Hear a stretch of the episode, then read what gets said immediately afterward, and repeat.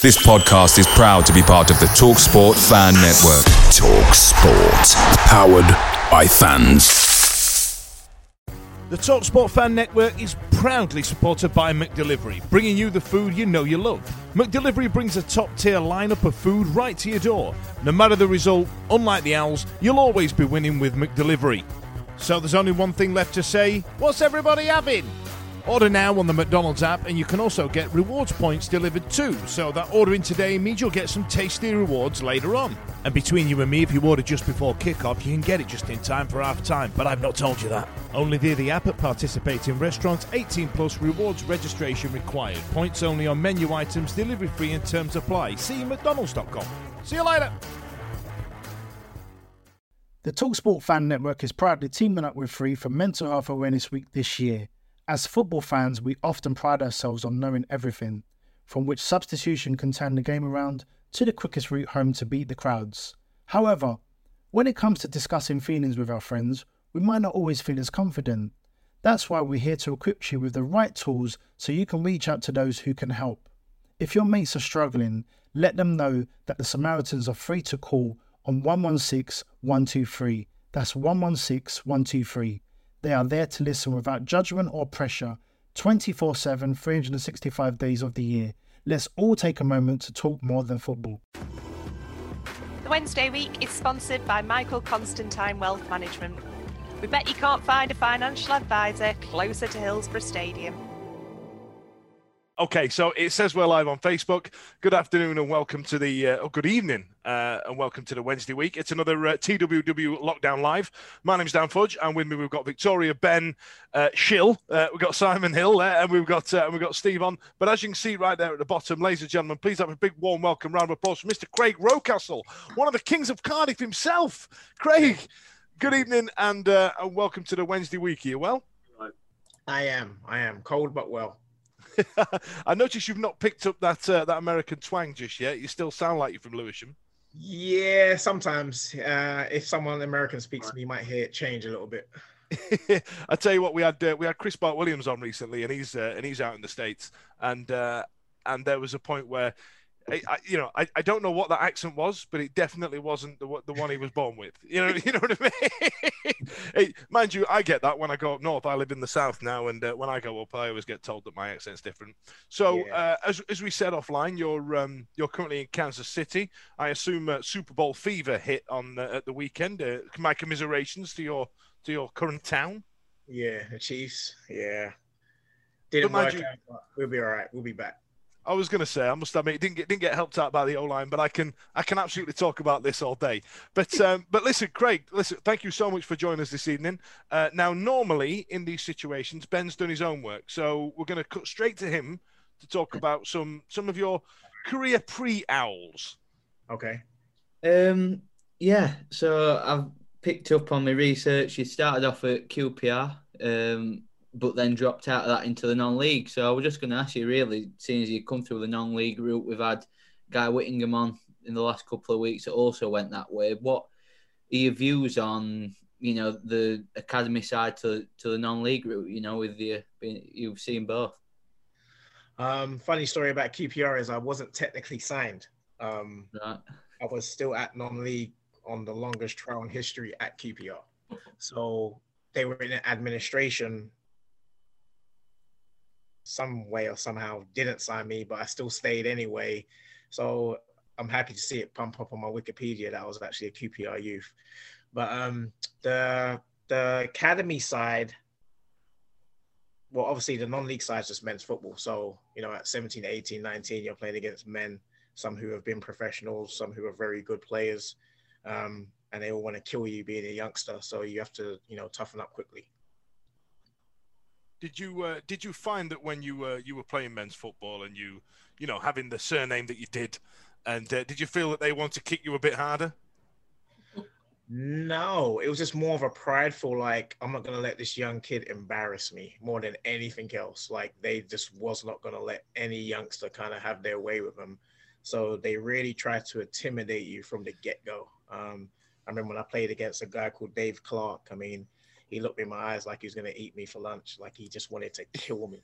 Um, and then we ended up being teammates. So it was nice to actually have him on my side. that, that's not too shabby to have something like that in your background. But I know what you mean. Like, you know, playing Sunday League as long as I did, I always used to, you know, there'd be some upstart 18 year old turnout with his pink boots on. He's getting kicked.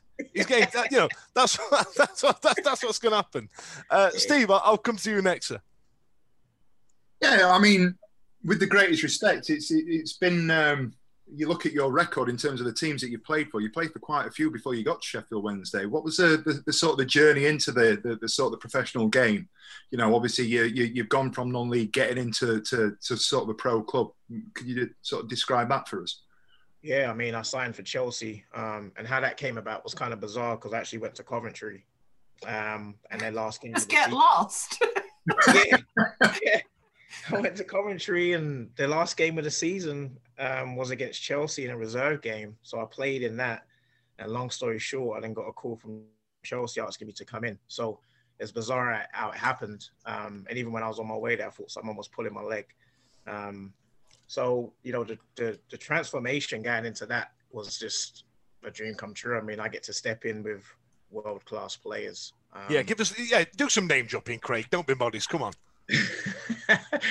I mean, you step in there, and obviously, you know, Frank Lampard was there. He signed a year before, and then you have the likes of Crespo, um, Emmanuel Petit, you know, Jody Morris is in there. I mean, the list is huge. Marcel Desailly. I mean, there's some legendary people um, that I actually got to to be around and, and, and watch do their thing.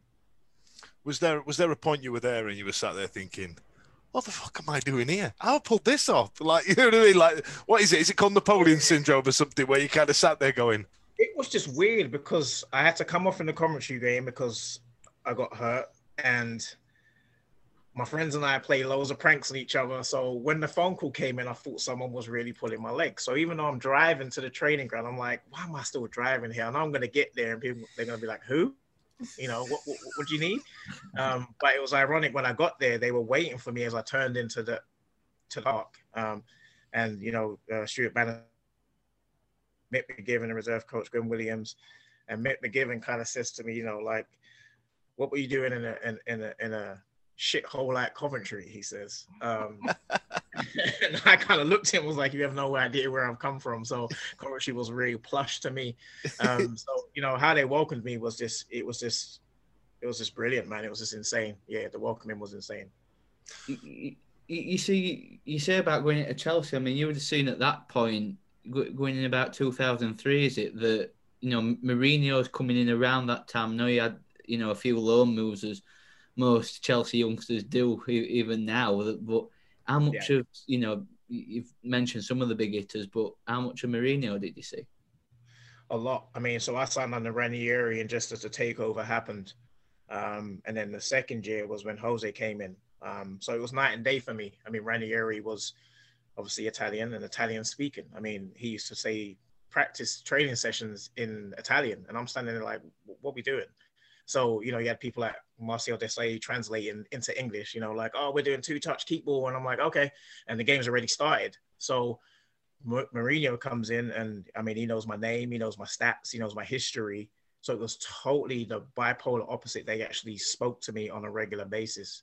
Um, when I was in the squad finally at Chelsea, if I made the bench, it was like a tap on the shoulder and a thumbs up, not real conversation. And if I didn't make it, he would tap me on the shoulder and say, not today. So that's the that's the conversations I had with Ranieri, but Jose was totally different, like totally different. In, in, in, what in what way? Like it was he was he a bit more communicative? Communicative is that the word? What's the Nick? Help me out. did he communicate more? he did, he did, and that's what I'm saying. Like he, I mean, he just won the Champions League and came to Chelsea, and he knew everything about me. Oh wow! Um, to where I was there with Ranieri, and I said I got a thumbs up, a hello, a good morning. Not today um, you know, in that whole time frame. And then somebody came in and knew everything about me. So it kind of just gave me more confidence to to to to impress and be involved and to do what I needed to do because he actually knew everything about me. We talk wow. about your surname, Craig, and obviously your cousin played at Arsenal for a well, Arsenal legend, and then obviously he was at Chelsea towards the end of his career. So, did you feel the pressure just with that link, especially? No, so David, um, David was well liked, well loved. So everywhere I went, um, people spoke to me like they knew me my whole life. so you know, I I would watch David, and sometimes I would go to a few games at Highbury more often. Um, and when I stepped in at Chelsea, you know, people like Frank Sinclair and Eddie Newton and, and, and, players came up to me and, and welcomed me like they've known me my whole entire life. So I didn't really feel a pressure. I said the welcome into Chelsea was just brilliant because of, of the foundation David left behind. Um, you know, and that's when they started calling me like Rocky Two and and and and things like that. So I didn't feel the pressure. I actually felt like at ease. I felt more pressure leaving Chelsea than when I was at Chelsea. I can imagine. I can imagine that being something that was quite, um, quite big for you. But I guess you wanted to set off and, and carve your own career. Do you know what I mean? Because I, careers such as yours, I, I really like because, like, you, you know, you you don't get to see them anymore. It, it, it's akin to like um, the the charts. You know what I mean? But back in the day, in Opal Fruit days, you know, a, a, song would come in, it would go up, it would go down, and then it might get to number one. And now they come in at number one and go down. And that's kind of what happens nowadays with with with young talent. You know what I mean? Right. They come in at the big club and then and then they start playing for what's perceived as less, lesser clubs. And every now and again you get that breakout star. But you like along the line, I think the last player that I remember in recent memory was like Michail Antonio to come from somewhere like Tooting and Mitcham to be right. now playing for West Ham in the Premier League via via the leagues. And, and, and you you had that similar career. That's something to be really proud of, right? You must be going like my football did the talking, and that's what that's what got me up there. That's how I was programmed. Um, you know, my parents invested in me a lot in confidence, um, and it was just to do it, don't talk it. You know what I mean? Like show people your worth. You know, don't don't you know pussyfoot around. Don't don't walk around like you're better than you are without showing it. So I've always kind of believed in who I am and what I could do. Um, and when I got to sign for Chelsea, I actually had to play in a an a exhibition game with with again some more names like Mark Hughes. And I looked around the dressing room. and I was like, I'm with Mark Hughes and so many Chelsea legends, and I've got to go and play this game to get this deal done. Um, but I said because of my foundation at home, I mean, it was something that I wanted to do, and I was ready to go do it. Wow, wow! I sorry, Vic. Go on, carry on. I did. I, I thought I cut you off there. No, you didn't at all. No, I was just listening. um, okay, so uh, let, us talk about the first loan moves then. So you you're now at Chelsea. You're surrounded by these megastars, uh, and you're at a club where this uh, this this influx of money has become a huge a huge part of, of, of the game and and it was Chelsea's turn and Ken Bates has gone and Roman's in and Ranieri's there and and so you thought you know this is a bit of me this is this is where I want to be I want to be rubbing shoulders with Frank Lampard I want to be, I want to be doing his dirty work so he can smash those 40 yarders in you know what I mean right yeah and so when it came to going on loan to places, where was it? I want to say Barnsley, Barnsley uh, yeah. Lincoln. I think it went Scotland as well, or somewhere like somewhere like that. Did you do, I guess what I'm asking is, as a young man, do you understand that that is the process to get yourself onto the big pitch, to to go through that rite of passage, as it were? Nah, I didn't. Um, I was like trying to crack this system. I was like, I'm gonna play. I mean, who cares if I've got Lampard, Petit, and Makelele, and every Scott Parker and everybody else in front of me? Like, I'm gonna crack this system. That's um, a hell of a um, cue, that one, Grocky. so it's like, uh, uh, you know, Scott just got player of the year before he came too. So it's kind of like, you know, how do you uh, crack the system? But um, going on loan, it was exciting for me because I finally got to, like I say to people again, you know, even though I did at Chelsea, I got to have my name on the back of my shirt and actually be on the team sheet. So um, it was a learning curve for me though, because I didn't really look into who Barnsley was in terms of their form or what was happening. So when I went there, that's when I felt the pressure mm-hmm. um, because you go in there to try and help save the day or to help make things better. Yeah, you're um, the big time Charlie at this point yeah, now, aren't you? You're, you're the bloody big balls. Yeah, I went there naive thinking I just want to play football. So, you know, the first couple of games it was great. And then we played Grimsby. And my mate Isaiah Rankin went on loan from Barnsley to Grimsby and they ended up letting him play and he, he ran us ragged and we got slaughtered like 5 1 or something like that. And that's when I felt the pressure of like fans and and, and comments and you know it came straight for me obviously because I'm one of the Chelsea boys and I'm from South and it's up north. And that's when I first understood like you know uh, you got you got to do better. You know you got to make sure you're prepared to do better. And and and uh, when I went to Hibs that's when it, it made me more of a player. I mean that's uh you know, we've not even got to Sheffield Wednesday yet, and you're already talking about what a nightmare the fans are. Fucking hell. Right. right. So, so let's. I just wanted to briefly touch, and we'll go. We'll go to Vic on Facebook just uh, just after this one. So Hibernian is an interesting one for me because you played under I want to Tony Mowbray, right? Yeah. Is that Yep. right? So Yep. Tony is what you refer to as an old school manager. You know, he's not he's not going to be the type of guy to subscribe to that you know first team coach moniker and stuff like that. So this is a guy who's who's no bullshit. And you're in a league that is a lot more physical. Is the uh, is the correct term? You know what I mean? Right. So there must have been a point where you're sat there at this uh, at this club getting kicked. And you're the posh Southern Chelsea posh boy, you know what I mean? And you're getting screamed at by Tony Mowbray, who looks like a cartoon character. You, you like, like, you must have thought, what did I do to deserve this? Well, the funny thing is, back then, um, I think it's weird. You know, when coaches do something and they're confident, he was so confident. So he, he went into Hibs and he literally drew in every young player he could possibly get. So you had, you know, Derek from Arsenal, you had uh, Murphy from Middlesbrough, and this lineup was full of youngsters from clubs.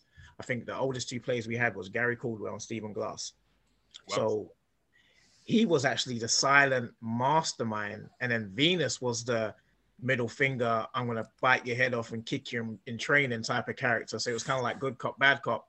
Um, and between the pair of them, I mean, they just made me the player, the player that I became because they they set challenges, they set words in my head. They they just programmed me to go out onto the pitch and and and show my worth like at the first team level. Um, because I remember I came off the pitch and I never gave a ball away. And Venus said, "Yeah, it was a good game, but you know, good players try things, Craig. You know, they don't just take safety. You know, so you know, challenge yourself, mate, if you want to play in this team." And it, it gave me challenges that made me a much better player, more confident player, um, more established player. So um, they definitely kickstarted my career. So, so those those those um those loan periods, like you say, you've got now got the name on the on the back of the shirt. You've now you're now going out. You're now crossing the line to start the game. You know what I mean? That must that must be an absolute dream come true at this point in front of X amount of thousands of fans because they're quite. Again, I'll try and use the polite term. They're quite passionate in uh, in in Scotland about their football teams, especially in the capital. Yes, they are. Yes, they are. The Hibs fans are very faithful. When I played, I got there oh on a Monday maybe, and I played on a Tuesday night in a reserve game against Rangers, and I mean they came out in numbers to watch. You know me and a few others that signed um, play, and the support was phenomenal. So when I stepped out there in a real game, you know, and even the Hibs versus Hearts games and the Hibs versus Celtic and Rangers games, I mean this place was just mind blowing. Wow. Well, I, I mean, did you did you so you you must have played against Hearts then at some point? You must have I did, sampled that derby. Um, that was actually one of the last games on New Year's Day before I went back to Chelsea. Um, and you know they lock down the city, and you, you start off at Hibs, and it's all it's all green and white and happy faces, and you turn the corner, and people are throwing coins at the bus, shaking, giving you little kids giving you the middle finger, two fingers, and this is hostile, man. And I think we went there and we lost, and I remember them just throwing coins and waving white flags and everything like it was it was embarrassing. And then we got them back at our place, and we kind of tipped them over. So it, it was a it was a good feat. All right, all right, Simon. I'll come to you now, sir. So we're at that point now where you're about to step your foot through the door at Hillsborough, then, aren't we? Because Yep. you, you did you have a choice between going back to Hibs or or was the was it a case of choosing between Hibs and Wednesday? What what what what, happened there, Craig? So the Hibs thing broke down. Um, I, en- I enjoyed my time. They approached me about signing permanent. I didn't see nothing wrong with that, but I didn't agree to their policies. They kind of based pay on age. So I was kind of like, I'm not a money hungry person. So I was kind of like, you can just pay me what you think I'm worth or what you can afford, not based on age. Because if I'm playing all of these games, it makes no sense for me to take less money to play more games. But if you say to me, we've got this in our budget, you know, does it work for you? Then I would appreciate it that more. So long story short, it got to a point where I said, all right, I'm I'm not doing it. And then I got a call from Chelsea and Jose Mourinho was like, I'm happy to have you back. I thought I was going to keep you. Did you like it there? I said, yeah. He goes, well, I'm glad to have you back. We play Scunthorpe in the FA Cup. So I'm buzzing to go back. but by the time I get back, my clearance didn't go through, so I missed that game too. so uh, it wasn't, it didn't go to plan, but um, because of the relationship and how how he spoke to me, I was excited to go back because I had the whole preseason with the first team, um, and I was excited to go and play instead of sitting around and then having him actually still remember who I was. Um, like I said, it was it was incredible. Um, so I went back, and when I went back, um, obviously didn't work out to plan because I didn't have as, uh, as much patience because I've just gone from playing to then I think my first game back was Norwich away at Carrow Road and I felt like a granddad. I mean, everybody else around me was like 17, 18 and there's me playing in this reserve game. And I was like, this ain't, this ain't, I, I can't do this anymore. Um, so based on the offers I had and the conversations I had with, you know, Gwyn Williams, Steve Clarke, uh, Mick McGiven, um, I just love Sheffield Wednesday because I grew up seeing David play against Sheffield Wednesday at Arsenal. Um, and the fans and Chris Waddle and Sheridan and Bart Williams, and I just remember just the blue and white. And I played on loan against Barnsley, and I mean, I remember hearing the drums. So I was like, this is a done deal because I want to play in front of crowds. I don't want to go to a hole in the wall. I'm sorry, but I want to play against, you know, play for somebody that has support. So, Wow. um, I I took the the step down at that time because I had some offers in the championship, and I went to Sheffield Wednesday. That that's amazing that you actually looked at our history. That you so you you actually through through through knowing the players who played for us and not obviously seeing the fact of the crowds that we got at Hillsborough. Despite then we were, we, were right, we were in League One. That you actually took that on board and went. This is you actually looked at our history and that attracted you, which is just how many players do that now? You know. yeah, my dad was a football man, so I watched football, man, and he loved players, and he would tell me, "Watch this player, Craig. Watch that player." So I remember, you know, Chris Waddle being one of them. Um, then I remember while I'm watching Chris Waddle, I saw, you know, Sheridan and Mark Williams in the middle of the park. So for me, it was just like, um, I'm, I'm going to Sheffield Wednesday. Fantastic. It was. Obviously, you came over to us, and am I right in thinking we were your first professional league goal? Is that right? Yes. So, how was that as a feeling? Like, obviously, you've made the step to a club that you've researched on, you know the history, and then I can't. I, I would have to look at Wikipedia to remember what game it was. I want to say it was at home, Blackpool. so, and we definitely, I think we won it, didn't we? From that. So, how how was that moment? It was great. I mean, I remember everyone scoring. I'm like, I need to score. Like, my God, like I want to hear some of that. And it just worked for me. I made the third man run after I passed it and it came through and the guy dropped off me and I said, that's a bad mistake. And he kept on dropping off and I got closer and closer. And I said, there you go. And I just remember the feeling. Um, but if I remember right, we went down again and then came back and won. So I was like, why, why, why do I need to score when we lose? But then we ended up coming back and winning. And I mean, it was a great experience to get that great experience. So, And I I tell you what. Sorry, Vic. Go on. No, it's all right. You'll shut up a minute.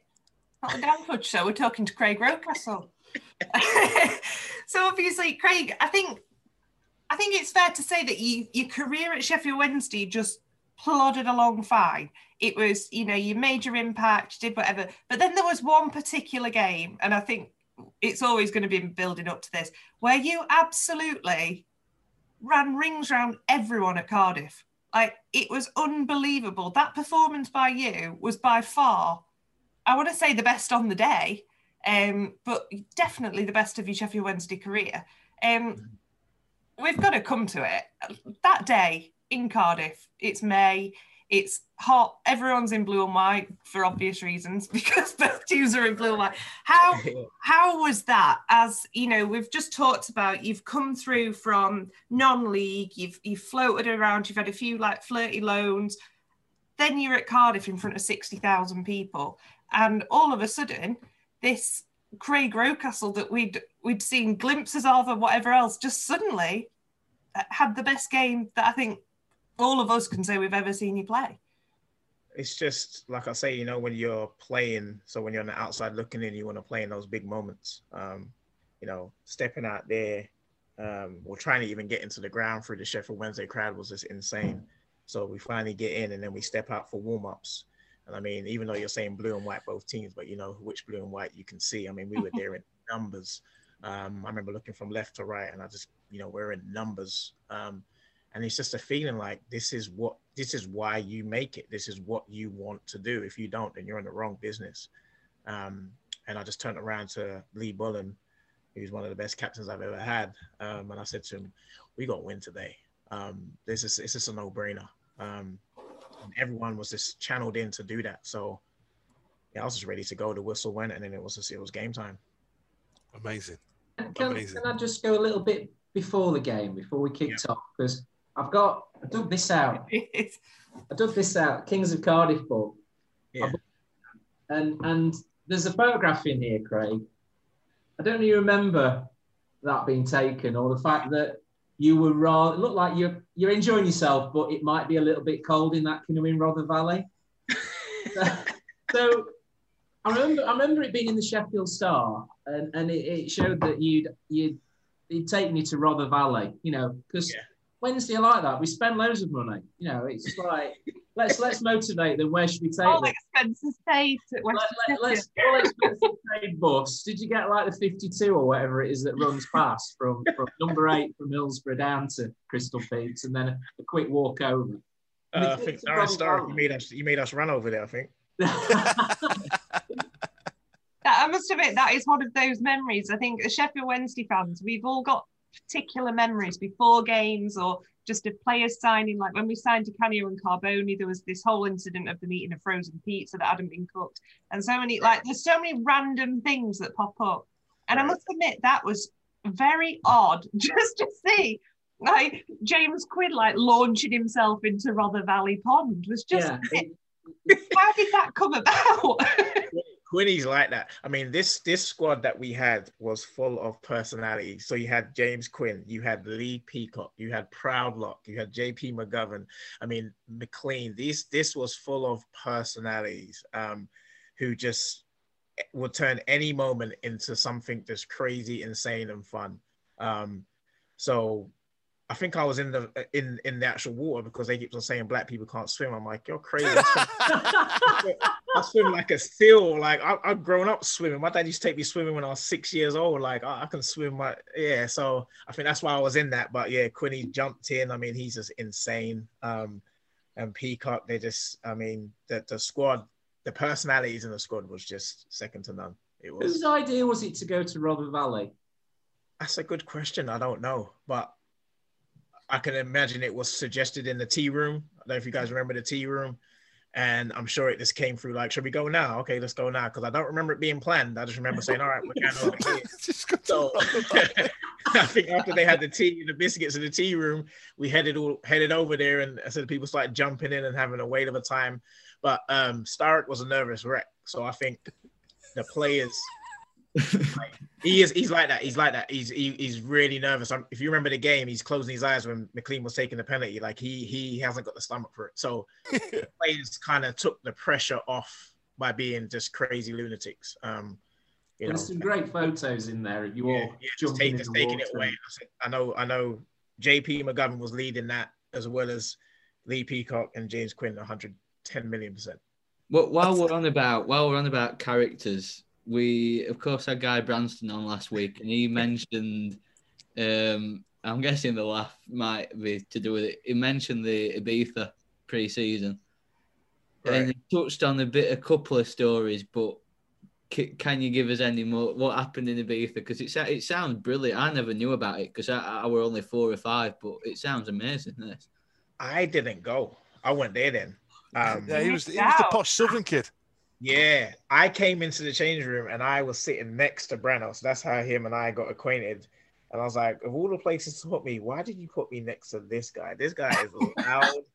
like, Craig, just Craig, let me interject just with a second because there was a question brought up, and Matt, I'm sure, mentioned it again, and I'm going to bring it up again. Um, Guy- Guy Branston's party trick is to shove as many pound coins up his nose.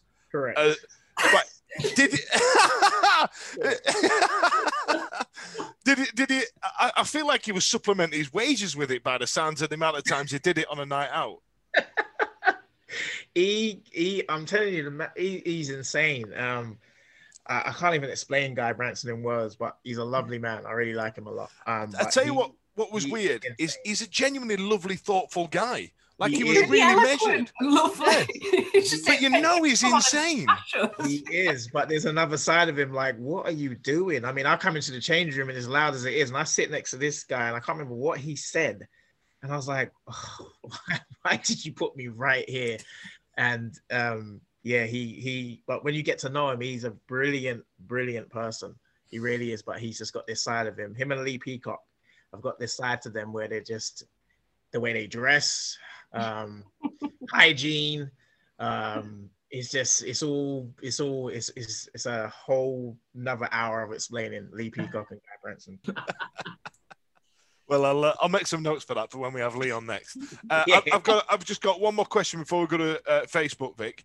Uh, Steve, did you ever get any jokes about not being able to swim at school? Like uh, you know, there was like there was like a nod of recognition there, Steve, and, and I felt like. I, I was a I was a county swimmer as a kid. Oh, Yeah. that- It was a running It's such, a, it's such a myth. It's such a myth. Vic, what have we got on Facebook, darling?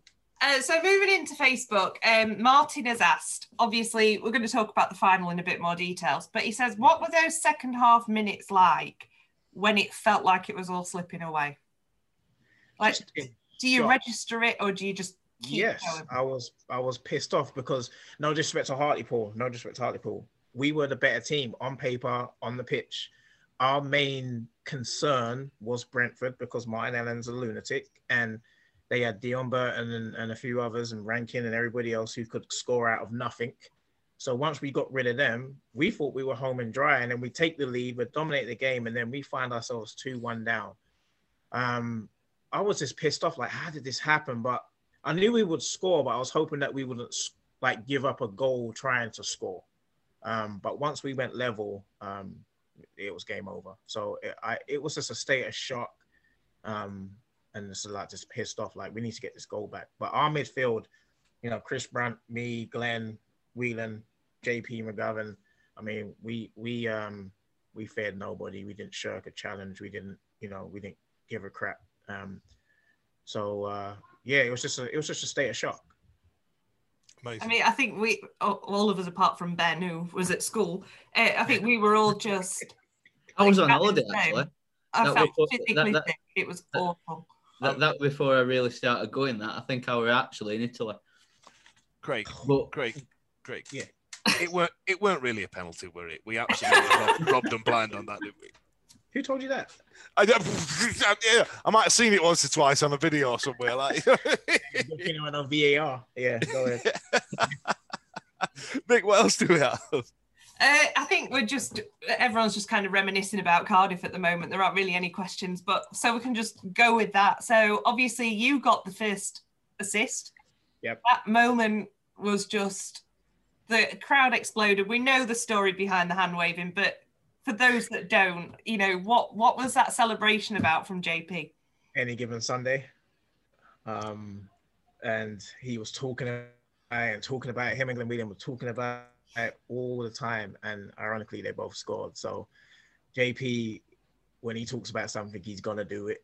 Um, so as soon as he scored, he was gonna do the celebration, whether it was five minutes afterwards, he was still gonna get that celebration out. Um, so yeah, the any given Sunday thing um, was talked about and discussed, and said he popped up with the first goal. So he was. he Did was you watch it on the coach on the way down, or is that a myth? what's that? Any given Sunday? Mhm. I cannot remember because I remember we all had to choose. Um, we could all pick a song for a playlist. So I remember the CD just playing a lot. Some people watching movie. I'm not really. I was just waiting to get to Cardiff. I was kind of just chilled out, ready to go. Um, as Lee Bullen says, I'm the most laid back character off the field. So um, I can't remember if they watched it. He might have watched it himself though, because loads of people brought their own movies and different things. Did you travel yeah. down that morning then, Craig? Nah, we got there the day before. Right. Okay. Yeah, because I remember we watched the other game that was before us. Right. Yeah, it's playoff. It's playoff weekend. It was playoff weekend, and they do it all in Cardiff, the didn't they? before, wasn't it? My Oh, old manager. I mean, I mean, like like you said, Craig, right? So you're driving through, and and there's uh, the weird thing about playoff weekend, especially in, in the Millennium Stadium as well, because it's right in the middle of the city centre. You've got thousands of people from about four different teams, usually just strewn about the place. Correct. And you, the Sheffield Wednesday, you know, numbers. I mean, there was a rumor that there was eighty thousand there, and we'd stolen twenty thousand of their tickets or something like that. Uh, You know what I mean? We we absolutely were were were a big presence in that stadium. I mean, as Vic mentioned earlier on, you ran your blood to water that day. Um, does does things like that spur you on? Like when you can see these people's faces and the look in these faces, and you go, "Do you know, what? I don't want to let these guys down." Does it does it make a difference, or does it absolutely petrify you to shit? Because Nah, some it people, makes you see the importance. And like I said, we turned off the coach, turned down the road to go down the hill, and we couldn't get into the stadium. You know, our fans were in front, side, behind, and we were stuck there for a while. Um, and I said, that's to me, if you're terrified, you're in the wrong business. To me, you look at that and think like, we got to get it done. And like I said, when we stepped out for warm-ups, you could see which blue and white team was there because you know they erupted as we came out to warm up. You could you could just feel it was like a home game. And I'll speak about that when we went to Barnsley. I think we went to Barnsley and I think Barnsley had 10 and we had 11 at Barnsley. Um, I remember going to Brentford and we completely packed. I think people were sitting on people's shoulders at Brentford at the back. I mean, we made every game feel like a home game, like every game, no matter where it was. I remember standing outside this bar with my dad, having a pint, and the coach literally came round the corner. The road was full of Wednesday fans. We, we Yeah. parked at Newport and got the train in. And, and we was your walked- car there when you got back? Yeah, it was still there. Yeah. I wouldn't have given a shit if it hadn't been, to be honest. But, and me- and my dad stood there with a pint, and we've been. It was a nightclub. We couldn't get in any of the pubs, and we and it was this nightclub where they were serving downstairs. It was surreal. Walked into this nightclub and then walked back out. We stood outside, and literally the coach turned onto our road. It was like a side street in Cardiff. And I remember looking, and we all of a sudden just realised it was the Wednesday coach. And I think Sturrock was sat in the seat where normally the guide sits with the, with Yes. the microphone. Yes. And I don't know what you've seen before, but Sturrock's eyes were on Storks, and he was just like, Yes. "Fuck." There's all the Nervous, nervous wreck. I'm telling you, he was a nervous wreck. and, the most and I read some of the articles, and it was Yeah. like when you saw all the Wednesday fans there, that all the players just sort of stood and was looking through the window as the coach was trying to work its way through. Correct. Correct. Yeah, yeah. Yeah. To see people on people's shoulders, like it was like we really won the game before we even got into the stadium. You know what I mean? Like it was a celebration. And I said the, the only time I seen Sturrock comf- confident was on the Terror Tuesdays when he came out of his whistle and and he stopped clock and was like, "All right, it's, it's time to run," because that's all we did on a Tuesday. But outside of that game time, he was a nervous, nervous wreck. Can I just ask then, Craig? Obviously, we had a similar dalliance uh, about five years ago now, where we went to Wembley, um, and I think it will have been a very, very similar sort of atmosphere outside the ground. Um, for me, it felt like it anyway. We, you know, the the coach went through the crowd again across the bridge at Wembley, and they didn't turn up at all. Did you watch that game? Did you see any of that and think like, what the hell are they doing here? Like this is this is like Sheffield Wednesday. They're playing at Wembley. What's going on? different mindset, honestly. Like at the time of of the squad that was formed by previous managers and then incorporated Sturrock, um, a lot of players wanted to climb, um, wanted to get back to the top, um, you know, as a team or individually. So, you know, they it was just a different mentality. Um, I even say that today. I think the mentality is totally different for an individual um, because the market's totally different. Um, back in the day, it used to be more of a team success thing. You know, teams climbing. Now it's individuals climbing. So, yeah, it was it was it's disappointing to see, but um, hopefully hopefully there's a new batch of of kings either through promotion or playoffs. It'll be it'll be the same old story as yours, I'm afraid, as it's going. It'll be the League One to the Championship. But yeah, Nah, it was just interesting to think because I think for us, we all kind of had that expectation because of the Cardiff game. You know, we were all instantly back in 2005. The minute that we found out we were going to Wembley, we were all instantly back there. And then we got there and got absolutely nothing. So Right. Maybe he should have been played at Cardiff and not Wembley. yeah. Maybe. I must admit, when I when I walked into that stadium, I didn't expect half of it to be under the sea level or under the road. You kind of go, well, this isn't that big a stadium. Then you go in, and it just dips right underneath it. It's absolutely Yeah. bloody terrifying. Yeah. Um, I just want to touch. It was, Say again. it was an amazing stadium, I thought, Cardiff. Oh yeah, I mean, yeah. obviously, I, I was lucky enough to go to the old Wembley um, when we when we won in '91, and then the cup cups in '93. Um, and I always liked the old Wembley, and obviously we were at Cardiff because they were redeveloping Wembley, weren't Correct. they? Yeah. There. and and I've been to Cardiff City's ground, and and then obviously to go in there, and, and I thought it was amazing because even though it was a big stadium, you seem to be really on top of everything. You really on, and you see the photographs, and it, it- even though it's big, it almost seems compact in a way, and it's on Mm. top of the pitch, and it was the atmosphere was just the most incredible atmosphere. Yeah. You know- I mean, if you were standing in the middle of that pitch, Craig, you know, when you walked out and saw the 40 odd thousand Wednesday fans, I know you'd Yeah. said, is that anything you've experienced before or after, you know, in the fact of you've obviously played in the States and stuff like that? Or does that, isn't that an abiding memory that you, you'll take to the grave with you? Of course. I mean, the only thing that comes remotely close to that is uh, when I came out here to play for KC and we played against Man United. So we went into the Chief Stadium to play this game and we had like 57,000 Well, in the Arrowhead. in the Arrowhead, yeah. That's that. Isn't that like renowned as like the loudest stadium because it's something with the acoustics or something? It's like Correct. goes all the way to the top, no backing, no. I don't know how people sit up there. I really don't. But yeah, we we uh that place was packed. You know, fifty six or fifty seven thousand, um, and our usual attendance at that time before our stadium was anywhere between eight and ten. So we stepped out there to see that game, it was like, oh my god! And then we played uh Chivas Guadalajara, um, and that felt like an away game. Um, at, at at our place. So yeah, they, they they come close to mind. But I've never really played for a team, like I said, where they've made every away game feel like a home game. I mean, because that's how that's how Wednesday travels. You know, every away game, our fans were the loudest. You could see them the most. You know, they used to even tease the opposition about their fan base. Um, another moment I really remember is when we beat Leeds at home. Um, that atmosphere when we beat Leeds at home at Hillsborough in the championship. So yeah, I've, I've Wednesday Wednesday to me is just one of those one of those clubs, one of those teams, such history, um, and are still loyal to the club even through the bad times. Um, they still show up. They might moan, but they still show up. So. You know, we but they're entitled to they're entitled to moan for me because they do show up. I mean, some fan bases deteriorate, um, um, but Wednesday doesn't really deteriorate like that. So I think I think that's our issue, isn't it? I think if we all spoke, I think we you know we we've put our time in, we've done it, we've paid our dues, we've we've turned up in our numbers, and we've not been rewarded the last twenty years. You know, we, Right. we've had some things to shout about. You know, we've got out of League One, but you know, your question is, should we have been League One in the fucking first place? Like, do, do you know what I mean? Like, um, so I, I just, you know, I, let, us just stay on Cardiff before before we move on. Uh, Steve, have, have you got any more there, pal? Have you? Because I stitched you up last week, didn't I? You stitch me up every week, mate. um, yeah, we, we, we've won. Obviously, we got to the final with a massive sort of groundswell of, of support and what have you. And then obviously we get back. I went down on the train uh, with my other half, and she doesn't come and watch football, but the you know the the, the sort of the experience, it, it sort of swept everybody up.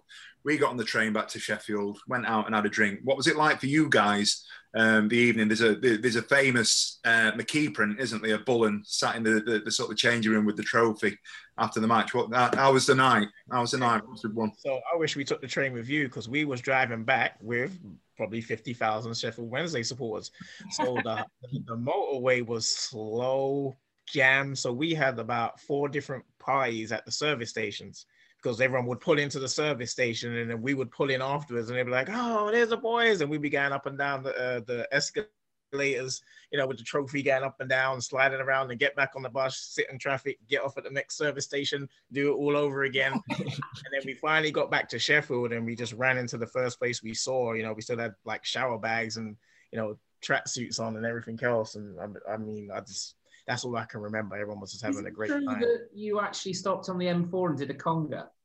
Yeah, I kid you not. We had parties in the service stations. It went on. People was looking at us like, "Who are these people?" Like, because as soon as we pulled in, we saw all the other buses and cars that have pulled in before us. And then once people saw that we had pulled in, they pulled in behind us. So yeah, we had about four different types of in the service stations until we got back to Sheffield. So yeah, it was a long drive back. It was a long, entertaining drive back. Go on, Ben. Well, I'm sort of moving us on now. This is a question for the season after, and it's one quite personal. Oh, don't get there yet. I'm still talking about Cardiff. I'm still happy.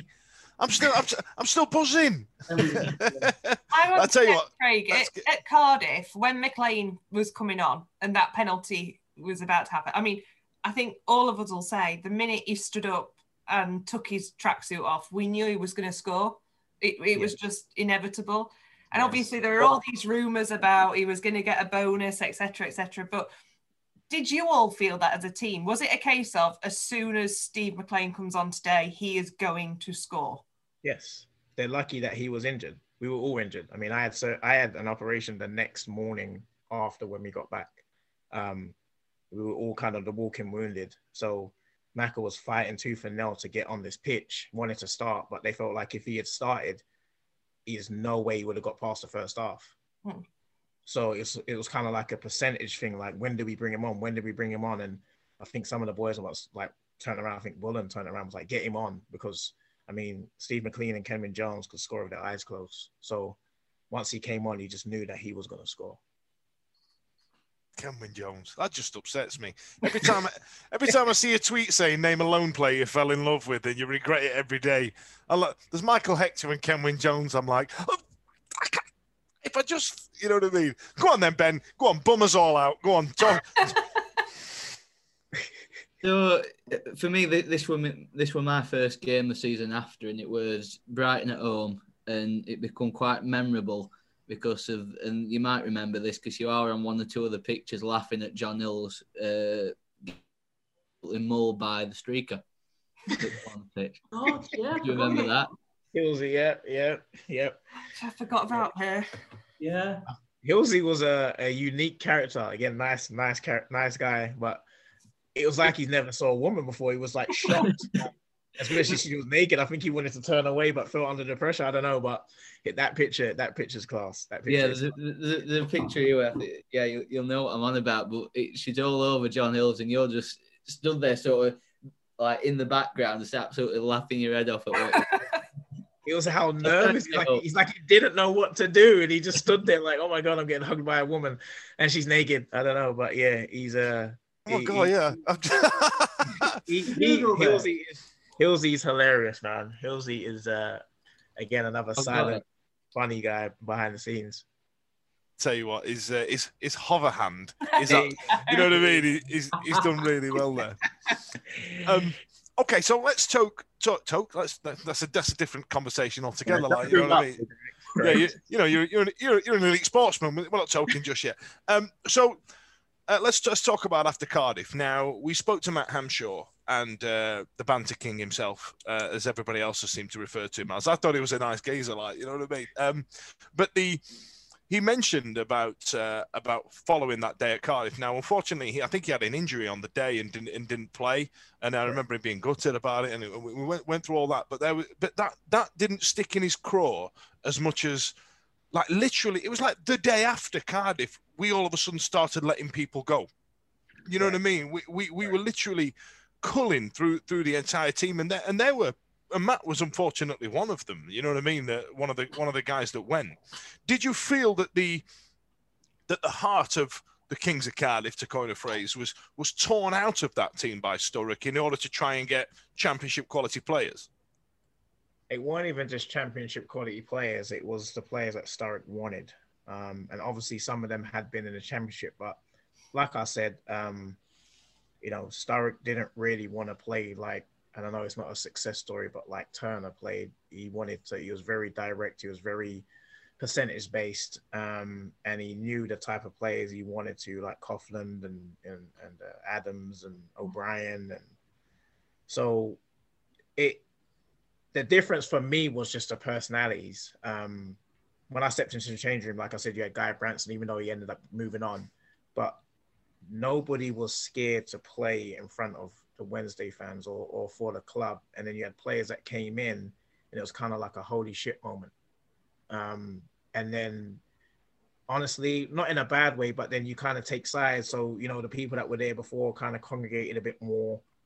And then the new players kind of congregated a bit more. So the whole feel through the dressing room was just bad at the beginning. Um, and JP was also injured at that time with his back. And so it was like a, just a different field and Chris Eagles came in on loan and it was just all different. And then you had the two angry Irishmen that stuck together in Brunty and Whelan. And it was just, you know, it was just different. Um, and it definitely kind of drew, it took the buzz out of what just happened. Um, and Matty was, in my eyes anyway, like a legend at Hillsborough. Just had so many injuries. Um, but I remember when he came back and he played. I mean, the place was excited to see him play again. Um, and again, it's just his personality. It was just it was just a personality thing. And then the new signings came in and they were just totally different. They were just totally nice people, but just totally different in their approach, totally different how they went about business. They were a lot more quieter, like Hillsey, O'Brien, Coughlan. They were quiet compared to the likes of Peacock and JP and MacLean, and you know, it was just a different, different crop of people. I bet that's uh, I bet that's inter- interesting to be the, you know, the southern posh boy that's come from Chelsea to all of a sudden you know, uh, Chris Eagles comes from Man U with his coiffured hair and his plucked eyebrows, and you're thinking, and you lot were taking the piss out of me, fam. Like, you know what I mean? um, that yeah. must have been a, a, a, culture shock for him there. Like, you know what yeah. I mean? Uh, Simon, then you, had then you had Gabby from Villa that came in. Oh yeah, yeah, yeah, ah, yeah, yeah. yeah. Um, but you forget so, about these players, don't you? You, you mentioned the two Irish boys, Whelan and Brunty. Yeah. Um, obviously they've gone on probably out of that crop of players. They've gone on to be very successful Premiership players. You know, at West Brom and at Stoke. I think we all saw it. I remember coming home from a match once, and and Sturrock was on the radio Sheffield, and he called um, Chris Brunt uh, uh, an enigma. Um, and and Brunty had that in him, didn't he? He looked so lazy with the untucked shirt and the shirt that was about five sizes too big for him. Looked um, cold disinterested. Yeah, yeah, and then he'd, he'd strike a shot, and it'd be wow, that's amazing. Glenn Whelan always reminded me of not because he was uh, of his sort of Irish background. It always reminded me of Sheridan in a way. I always thought the Whelan was more a Sheridan sort of player. Yeah. Could you, you see that that these two lads were going to go on and, and be what they became at their respective clubs, Stoke and West Brom, as probably legends, certainly at West Brom with Brunty. Uh, I would say not because of not because of ability, because both of them have. I said both of them are so super talented.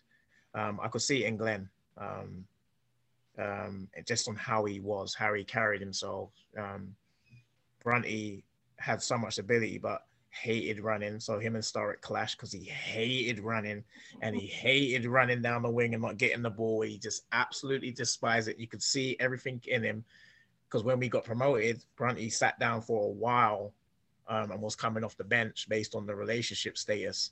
But ability wise, they both had it in abundance. Um, but I could definitely see it in Glenn a lot earlier more than Brunty because Brunty needed a specific situation, you know, someone to like him and someone to say, I like you and him to blossom. Um, because him and Stark would clash worse than me and Stark. He, he, they would clash, especially when he came out with the Tuesday whistle. Brunty was like, I'm tired of this shit. Um, you know, I don't want to do this anymore. Um, you know, so um, but yeah, I, I'm I'm not surprised at all. Not surprised at all. No. Okay, it's quite so sad. It's quite sad in a way because financially, we was always going to have to sell those two players at that time, and and it's so it's so sad really that we we didn't have the ability to keep hold of those players and build a team around them. You Correct. know, but unfortunately, we didn't have a pot to pee in at the time, and and we had to cash in on them. But I have always followed Brunty and Whelan especially. You know, I, I I thought he was to me a bigger loss than, than Brunty because still going, is he? Is, is it Fleetwood now? Yeah, yeah. Oh, Brunt is Brunt's at uh, Bristol City. Yeah. yeah. I don't know if he's still there though. Is he? I don't. Yeah, it's just not. not I don't think he's is... You're making Craig feel really old. Craig, they're still playing there. again, again, he's probably at Bristol with his hands in his sleeves, like pissed off that it's cold. Yeah, yeah, shirt untucked down here. I, I, tell you what. So, can you talk to me about? And you referred to it earlier about Terror Tuesday. So it's something that Matty Hamshaw's mentioned, and something that Lee Peacock's mentioned in the past about. Um, he turned up with his whistle, and I remember Lee Peacock doing this, doing this, um, this impression. He he turn up and have his whistle, and he start watching. He go I'm gonna pump you. And that's how he used to say it to you, apparently. And then if you didn't make, and Hamshaw said if you didn't make a certain time, you were out the team. That's it. Yep. No, no lies. So Sturrock didn't take training. If you remember the training ground, his office looked out the window.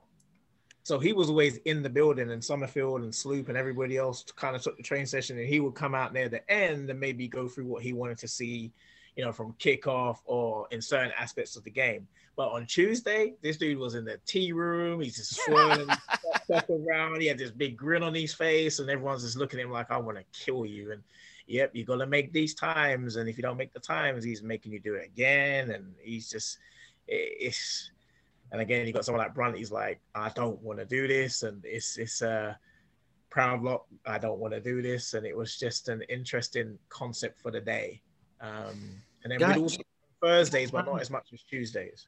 Yeah, Guy Branston mentioned it as well, though that there were that much it, that much running. It wasn't even safe from like a sports science point of view. Not that sports science were having that much of an impact in 2004, but it just Yeah, seemed like no you, you were sports running at science. times you shouldn't have been.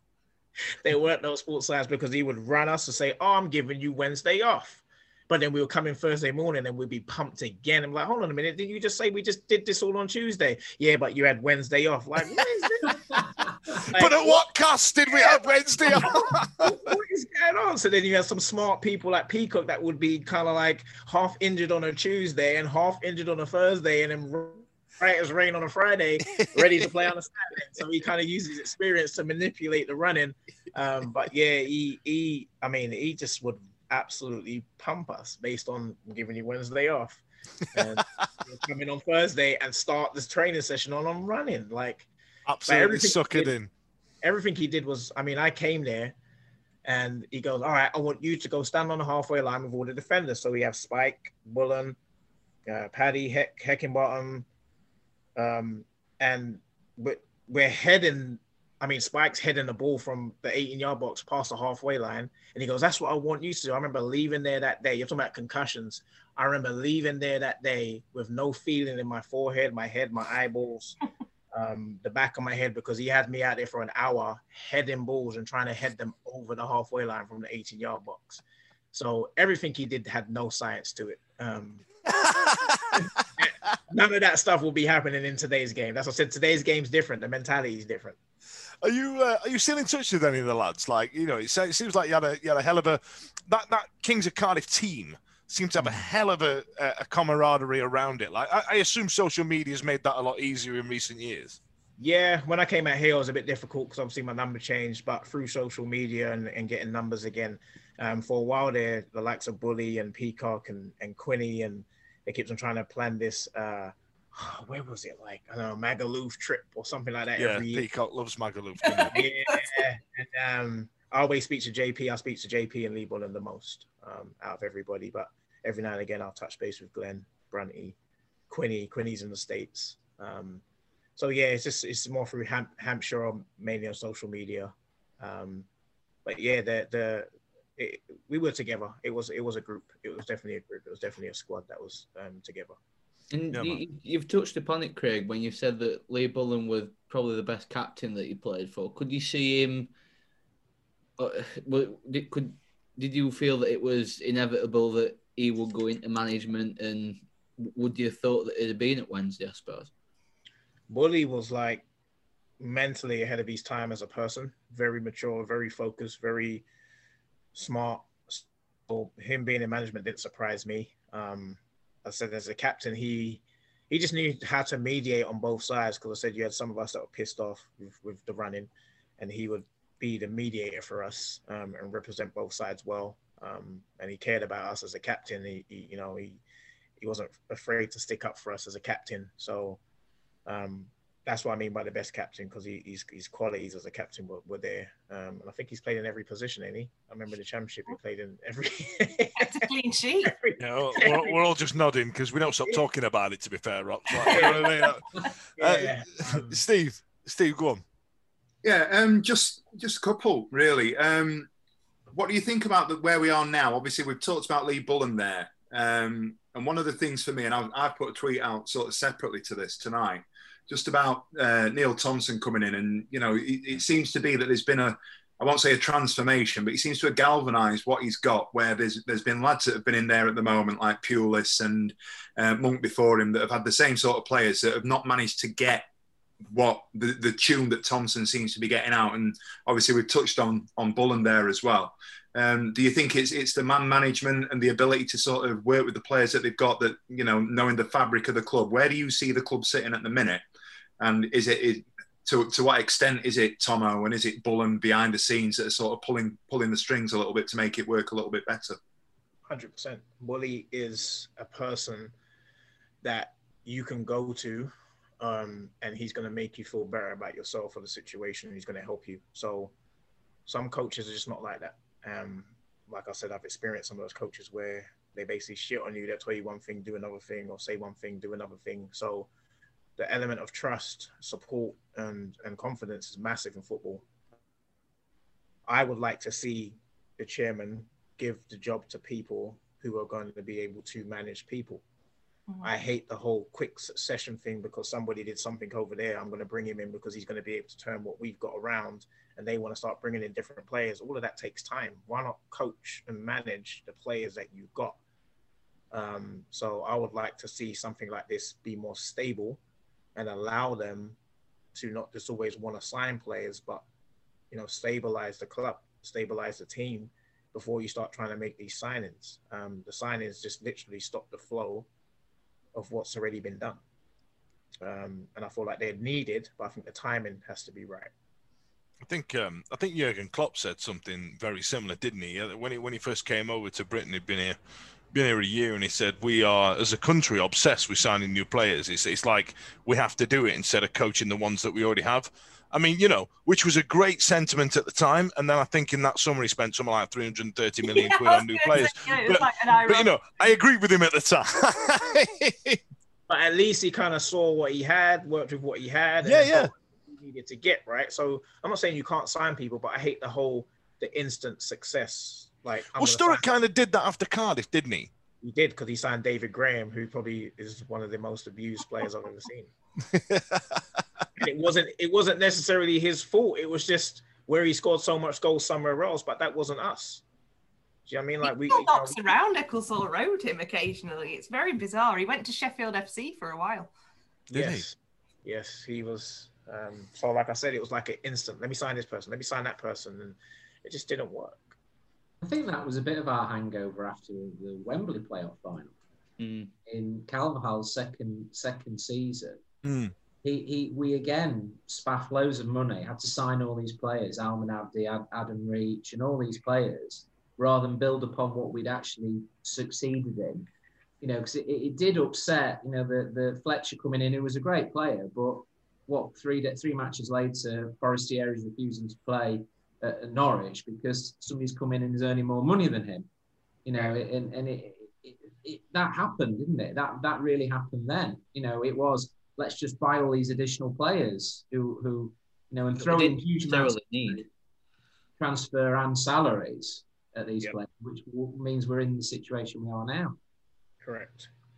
I mean, when they sign Pulis and they're thinking Pulis is going to like turn it around like Sam Allardyce at West Brom, and to me, their days are numbered. I feel like you need to give it to somebody who understands the landscape um, and and can stabilize the club rather than giving it to somebody who feels like they need to make 100 million changes. Mm. Um, because I said nowadays, not digging at the players, they're just different. They're just different. The way they, the way they act is different. The way they receive information is different. Um, I mean, before then, did you hear about anybody not re- refusing to play because of money? Um, you know what I mean? So it's just a different time. So you have to be really careful. When I said bully as a whole, he's that person to where he can communicate with you you can trust him. What he says, what he says is what he says, and what he's going to do is what he's going to do, and how he helps people um, is is like I said, one of the best captains I played with.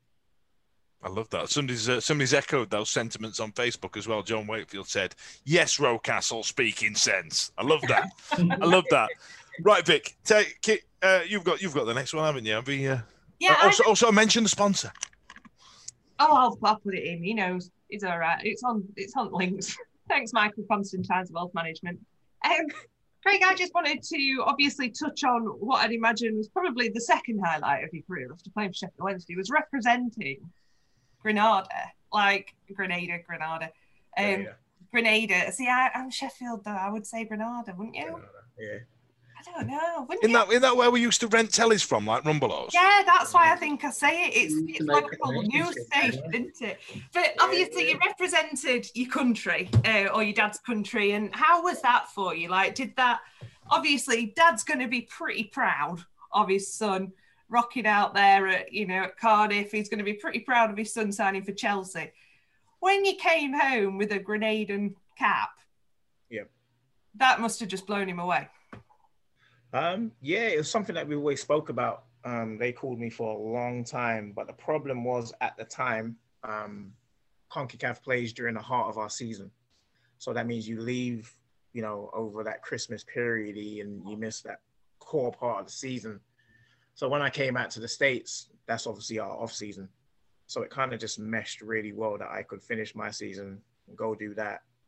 And then I ain't got to worry about the whole preseason side of things because I've been playing the whole off season and then go back in. So it kind of just worked out better. Um, but the best part of it was every time I went there and I was leaving, people would be at the airport that kind of grew up with my dad and would tell me stories. Um, and I'd go home and tell him, "Oh, I just saw your, you know, your childhood friend, and he told me about this day and that day." So that was the best part of it. Um, Did that help you feel a bit more connected to it? Because obviously, you Yeah. tend to imagine when you're going to play for your country, when you're going to play for like your heritage, it's somewhere that you, you know, you will have grown up your entire life if you want England caps or whatever.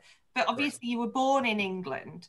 Your Yeah. parents are Jamaican and Grenadian. So Yep. how how was that then to try and form that connection, that sort of pride and connection of playing for your country that you actually weren't born in, if that makes sense? It's the president. So the president, Cheney Joseph, um, used to call quite frequently, and he would say things like, um, like to boost ego and confidence. You'd be like, you know, the whole the whole country's calling your name. So it it was weird, um, but going there, like I said, the welcoming was insane. Um, the group of boys, the staff. I mean, the welcoming they gave me was. Um, you know, they're so excited that I finally came, and you had people like Jason Roberts and other players that were there before. Um, so I joined in with them, and it was just a really nice experience. Um, there's a lot of dedicated players there who have played in in better places, so they really wanted to kind of get back to the Gold Cup and compete and, and do different things. So I was glad to just be a part of that because we we we you know we did well in the Caribbean Cup to be placed in the Gold Cup, and I said like you know to achieve another goal was was nice. All right. All right. So uh, before I wrap this up, I've got one last thing to ask you, Craig, and uh, it's going to be: Does Lee Peacock have the worst dress sense that you've ever seen in your life? Hundred percent. Good. I'm going to send him that little bit of video. That's all right, isn't it? Ladies and man to death, but a hundred percent, this dude would show up. Well, this was pre Chris Eagles. This dude would show up, and people would look at him to say, like, "How did you put that together?" And his whole whole outlook was to be different. So even when he started getting the tattoos and just different things, like he just wanted to be different. Um, and a funny story is when he was late for training, and he came and he goes, "Oh my god, I was playing computer games and I just fell asleep."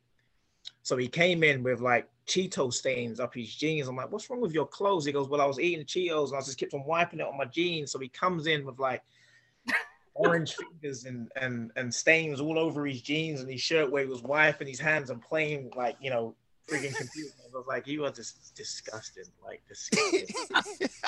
his, his personality, like I said, it was another person who could like really get people going. Like he was a very good motivation tool always full of energy, always laughing, the loudest laugh in the club. Um, and said like a brilliant teammate, brilliant teammate. I'll, uh, I'll, se- I'll not send him that bit. I'll just send the bit where you slag him off about the Chris. Ladies and gentlemen, and uh, thank you for joining us on Facebook. Thank you so much for joining us tonight, Craig. It's been absolutely outstanding. Stay on the line just a second. Uh, Thanks to Vic, Simon, Ben, and Steve. Uh, Vic, check us on Facebook. The Wednesday week is sponsored by Michael Constantine Wealth Management. We bet you can't find a financial advisor closer to Hillsborough Stadium. The Talksport Fan Network is proudly teaming up with Free for Mental Health Awareness Week this year. As football fans, we often pride ourselves on knowing everything, from which substitution can turn the game around to the quickest route home to beat the crowds. However, when it comes to discussing feelings with our friends, we might not always feel as confident. That's why we're here to equip you with the right tools so you can reach out to those who can help. If your mates are struggling, let them know that the Samaritans are free to call on 116 123. That's 116 123. They are there to listen without judgment or pressure 24 7, 365 days of the year. let's all take a moment to talk more than football. It's the 90th minute. You've got all your mates round. You've got your McNugget share boxes coming down the left wing ready to go. Your mate's already been booked for double dipping, and you steal the last nugget, snatching all three points back of the net. Le Order delivery now on the McDonald's app. You in? At participating restaurants, 18 plus, serving times, delivery fee, and terms apply. See McDonald's.com for more information. See you later! This podcast is proud to be part of the TalkSport Fan Network. Talk Sport. Powered by fans.